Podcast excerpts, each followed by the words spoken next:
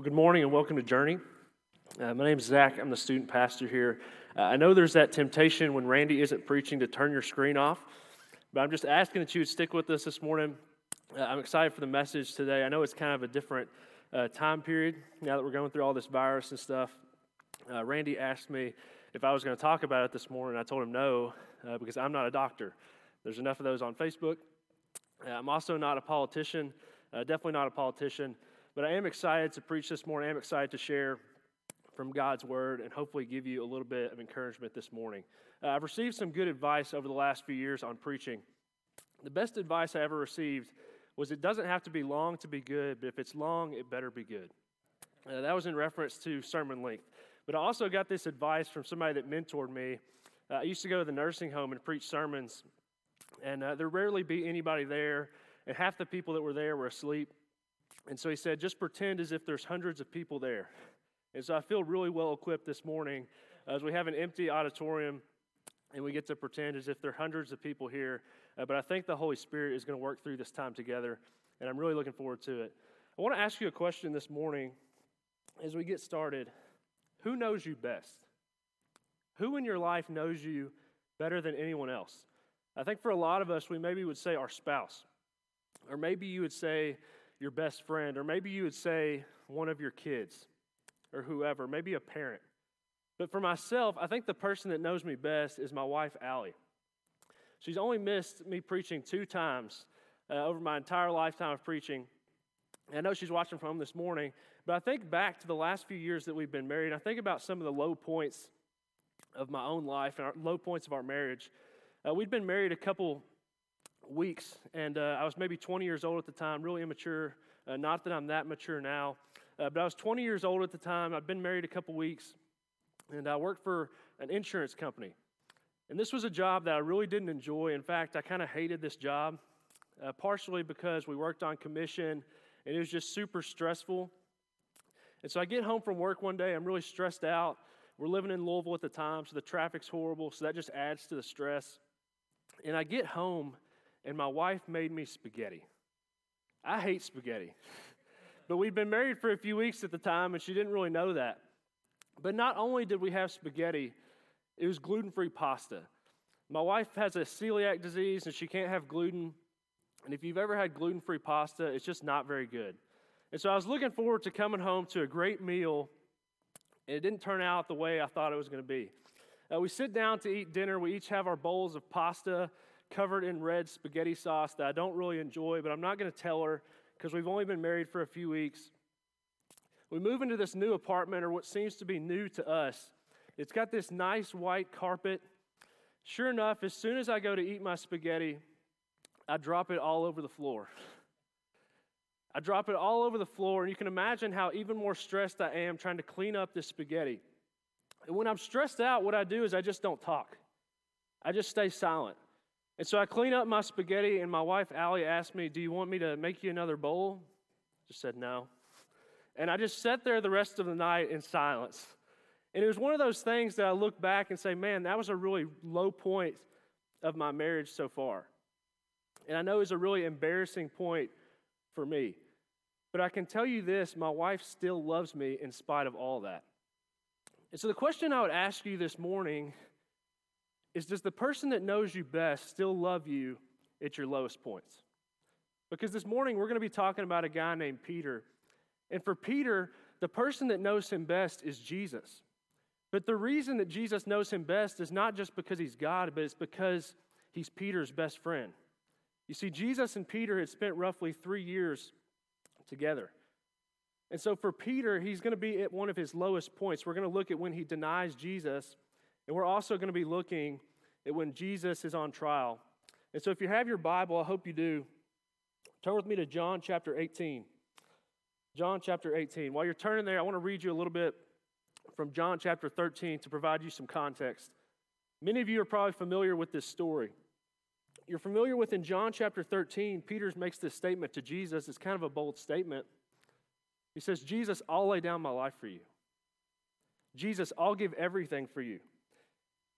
Peter says, I'll lay down my life for you. And Jesus responds by saying, Peter, will you really lay down your life for me? Will you really lay down your life for me? Because very truly I tell you, before the rooster crows, you will disown me three times. In a way, Jesus kind of puts Peter in his place. But we move on and we see that Jesus and Peter have another encounter together. Uh, as Randy mentioned last week, Jesus is in trouble, he's getting arrested. And what happens is that Peter goes and he cuts off the soldier's ear. And so when we get to John chapter 18, we're going to read about Peter's denial, starting in verse 15. It says this Simon Peter and another disciple were following Jesus. Because this disciple was known to the high priest, he went with Jesus into the high priest's courtyard. But Peter had to wait outside the door. The other disciple who was known to the high priest came back, spoke to the servant girl on duty, and brought Peter in. You aren't one of this man's disciples, too, are you? She asked Peter. He replied, I am not. It was cold, and the servants' officials stood around a fire that they had made to keep warm. Peter was also standing there with them, warming himself. I hope you understand what's happening in this passage. Jesus had just been arrested, and Peter and another disciple are following Jesus from a distance. They love Jesus enough to follow him, but they don't love Jesus enough to stick with them. And it mentions this other disciple. This other disciple was a guy named John. It was likely a guy named John. What you're thinking is probably John the Baptist, but this is John the Apostle, the guy that wrote the book of John. And so, John the Apostle was somebody that was likely a relative of the high priest at this time. He was somebody that was well known, he was somebody that had connections. And so, John doesn't record a detail of this story that Matthew and Mark both record. You see, Matthew and Mark record this detail that Peter curses. And when it says that he curses, I know what you're probably thinking. You're probably thinking that he says a cuss word. But what Peter does when he curses is he's actually using a statement like we would use today, maybe, I swear to God. Or he would use a statement like maybe we would use today as, I swear on the Bible. You see, it wasn't enough for Peter to say, I don't know Jesus. It was at the point in Peter's life where he was saying, I swear to God, I don't know him. I swear on the Bible, I don't know this guy. I've never seen him, I've never been around him. And that's what Peter's saying. But when I think of Peter, I think of somebody that lived a somewhat strange life. I began to read the Bible on my own for the first time when I was in eighth grade. And I remember reading about Peter, and I was always super confused by Peter because he was this guy that was sometimes doing incredible things, but he was also this guy that was getting into trouble or finding himself denying Jesus. You see, he witnesses miracles. He sticks with Jesus. He hangs out with Jesus. He sees all the miracles that Jesus does. He does things like in Matthew chapter 16. If you read the passage, Jesus takes his disciples on a field trip to a place called Caesarea Philippi. And Jesus asks them this question. He asks all of his disciples this question. He says, Who do you guys say that I am? And guess who steps up? It's Peter. Peter makes this statement. He says, Jesus, you're the Son of God. And Jesus says, You're right, Peter. You see in the book of Acts, Peter leads this boldness movement through the power of the Holy Spirit where the church just takes off. Believers are, are being equipped through the power of the Holy Spirit. Peter's kind of leading the charge, so to speak, and people's lives are being changed. And just last week, Randy mentioned that Peter cut off the soldier's ear, and I would kind of agree with his interpretation that what Peter was trying to do was he was actually trying to kill the soldier. As Jesus is being arrested, Peter goes and he tries to kill a soldier for Jesus. He has this boldness about him. And so the question that I ask myself is what happened to Peter?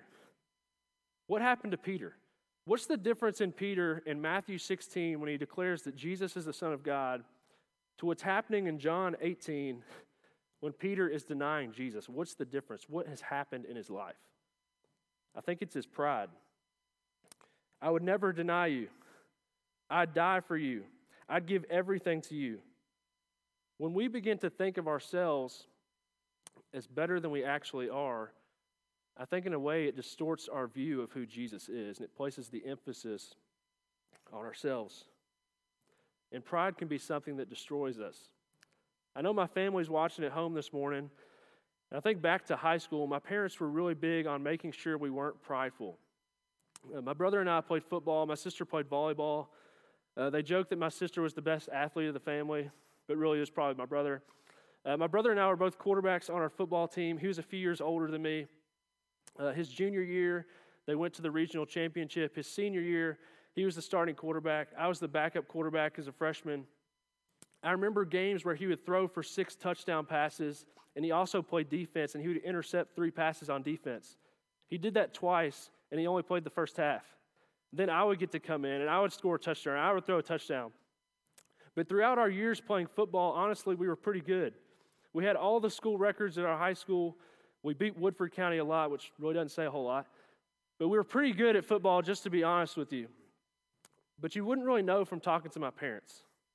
You see, my parents were really big on making sure we weren't prideful. When we were interviewed by newspapers or the television people, they would always make sure that we gave credit to our teammates, that we didn't talk about ourselves. One, they knew this was dishonorable to God. But two, they understood that if we were prideful, it would affect the way that we played. And I think in the Christian life, when we become prideful, it affects the way that we live. You see, we can't be living with a prideful heart and also following Jesus. Because when we live with pride in our hearts, it doesn't give us a clear picture of who Jesus is. And essentially, that's Peter's problem. You see, with Peter, he's that guy that's stepping up when there's no pressure. He's that guy that when Jesus is with him, he's a hero.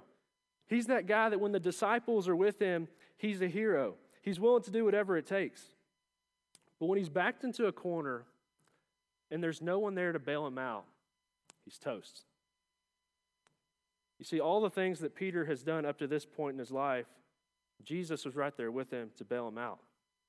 When Peter walks on water, Jesus is there to save him. When Peter makes the proclamation that Jesus is the Son of God, Jesus is right there with him.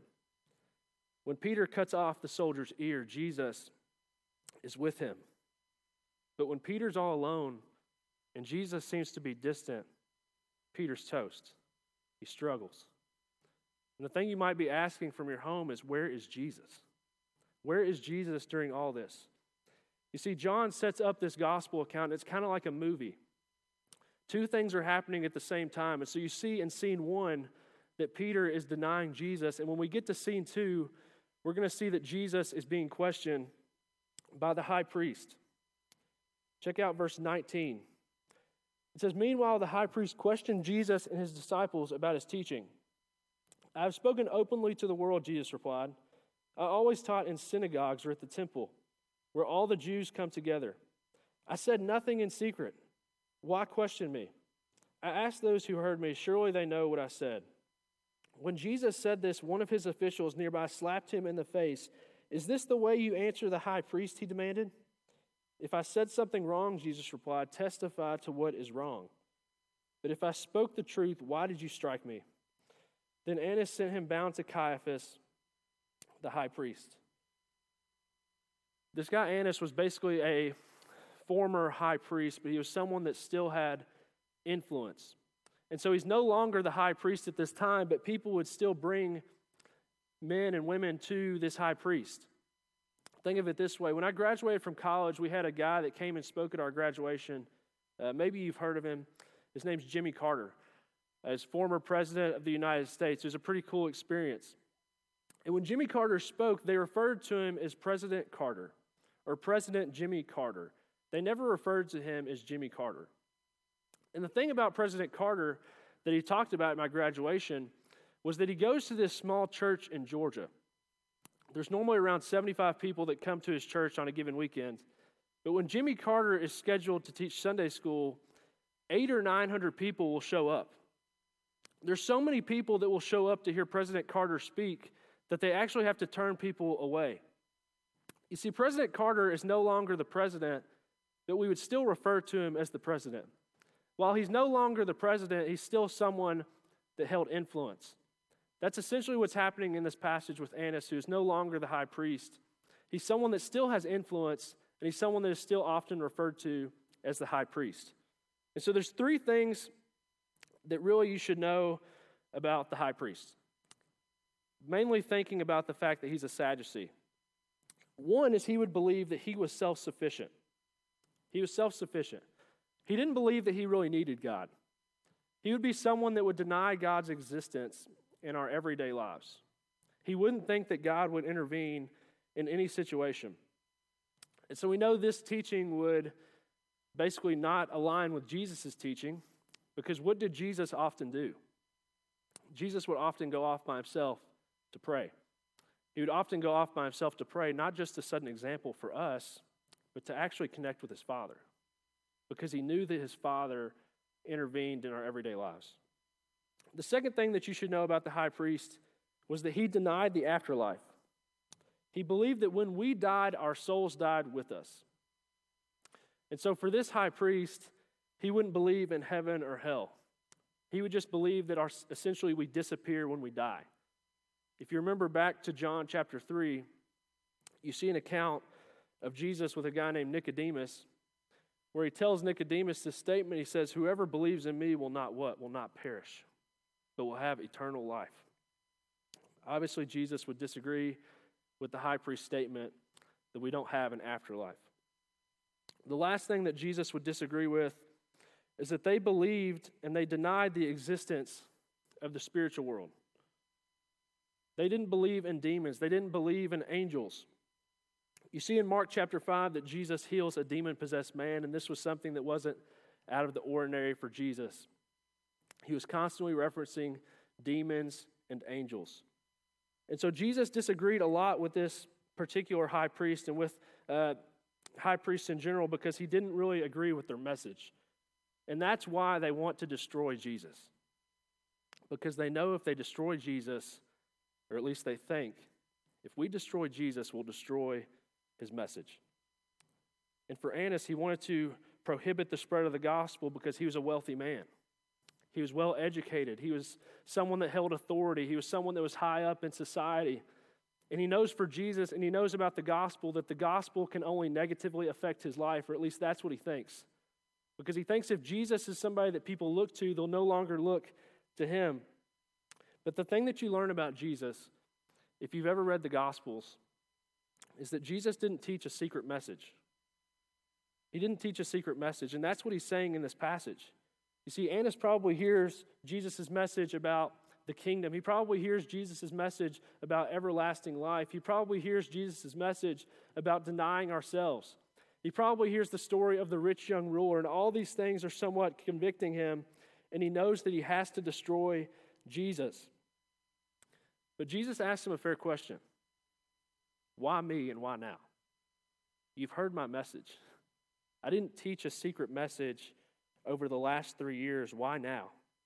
Why are you trying to destroy me now? But as we know, the high priest doesn't give him a, give him a verbal response. Instead, he sends him to his son in law, Caiaphas, to have him legally bound. Which brings us to our third and final scene in this passage. It goes back to our friend Peter. Check out verse 25. It says, Meanwhile, Simon Peter was still standing there warming himself. So they asked him, You aren't one of his disciples, too, are you? He denied it, saying, I am not. One of the high priest's servants, a relative of the man whose ear Peter had cut off, challenged him. Didn't I see you with him in the garden? Again, Peter denied it, and at that moment, a rooster began to crow. You see, this servant recognizes Jesus, or he recognizes Peter, rather. And the reason he recognizes Peter was because he was a relative of the guy that Peter has, had cut off uh, the ear of. And so at this point, it's more than a question of do you know Jesus? It's an accusation. I've seen you before. I know who you are. I know you're one of his disciples. But what does Peter do? Once again, he denies it, saying, I swear I don't know him. I promise I don't know him. You'd never see me with this Jesus guy.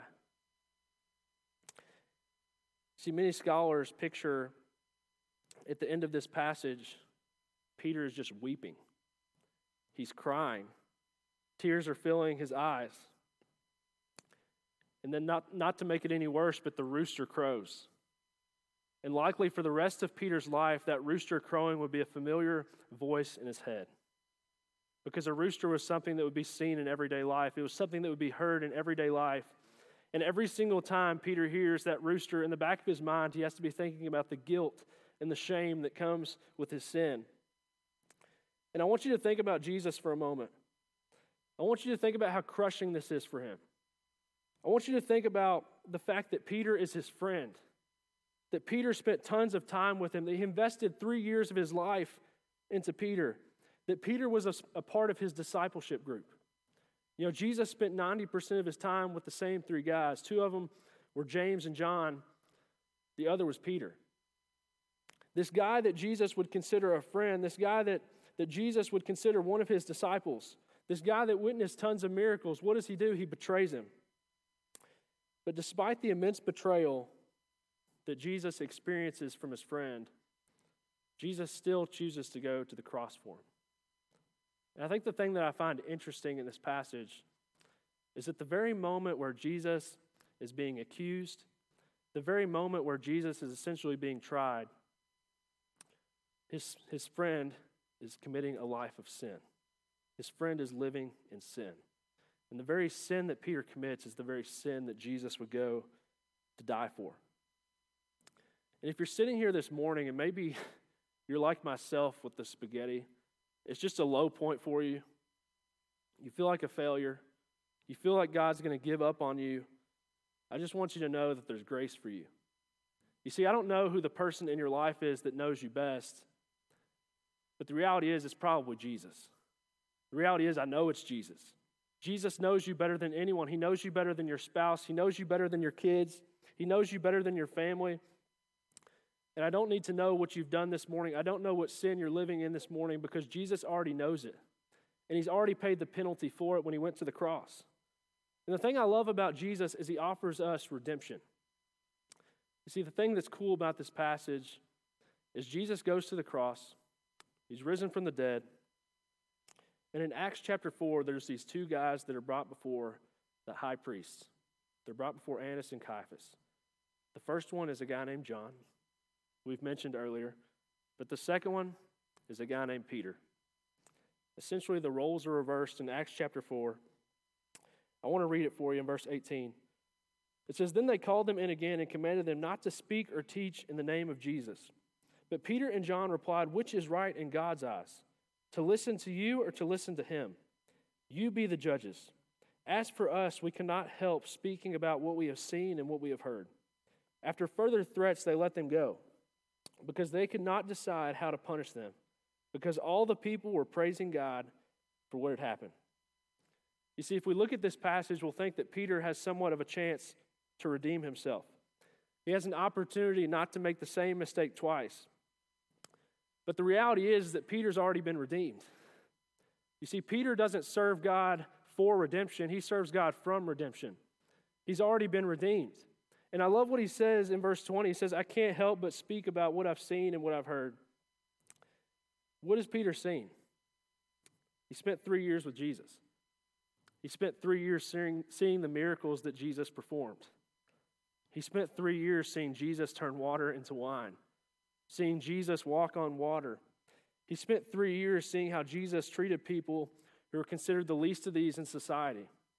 He saw how Jesus wasn't afraid to go near people who were considered untouchable or who, who were considered unclean. He saw how Jesus treated the person uh, that was caught in adultery. He saw how Jesus treated the woman at the well. He saw how Jesus treated people who no one else wanted to be around with. He saw how Jesus shared meals with people and he went on fishing trips with Jesus. But just as important as all that, he saw Jesus go to the cross. And he saw Jesus raised from the dead. You see, before the cross, Peter's selfish. After the cross, Peter's selfless. Before the cross, Peter's confident. After the cross, Peter's before the cross, Peter's cocky. After the cross, Peter's confident. Before the cross, Peter lives a lifestyle of betrayal. After the cross, he lives a boldness of who Jesus is in his life. You see, what's the difference? He recognizes what Jesus has done for him, and through the power of the Holy Spirit, God changes his life. And that's the same thing that he does with us this morning. We've talked a lot about Peter, but he's really not the hero of the story. Jesus is. And you're not the hero of your own story this morning. Jesus is. And I don't know what sin you're bringing in this morning to your house or, or whatever. I don't know what sin you're struggling with or uh, what, you're, what you're struggling with just in general. But I know the person who knows you best is Jesus, and I know that He already knows what you're struggling with. I know that He already knows what you're dealing with. And I think about the last year at Journey Church because this morning's actually my one year of being at Journey. And I'm super thankful for all that God's done in my life and just super thankful for how Randy's invested in me and poured into me.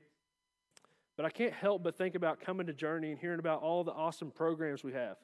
Hearing about how we have kids' ministry, worship ministry, youth ministry, discipleship groups, celebrate recovery, and all these things are awesome. All these things are great.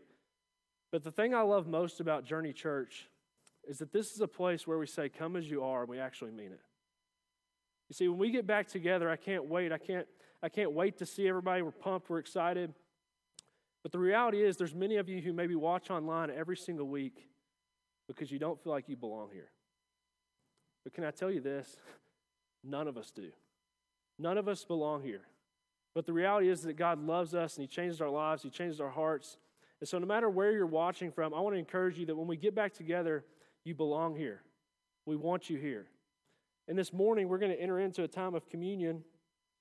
And I don't know, maybe you have the bread, maybe you have the juice at home or whatever, but I would encourage you to take a few moments and just reflect and remember on the sacrifice of Jesus this morning. We take the bread, it represents the body that was broken for us. We take the juice, which represents his blood that was shed. I want to pray for us this morning, and then we'll enter into this time. Father, we come to you and say thanks. We thank you for the cross. We thank you for your message, which was not kept in secret, but was what was out for the world to hear and what was out for the world to see. God, we're praying this morning that we would repent of sin. We're praying this morning that we would change our hearts and we would turn them back to you. As we take this time to reflect and remember, would it just be all about you and all about who you are? In Jesus' name we pray. Amen.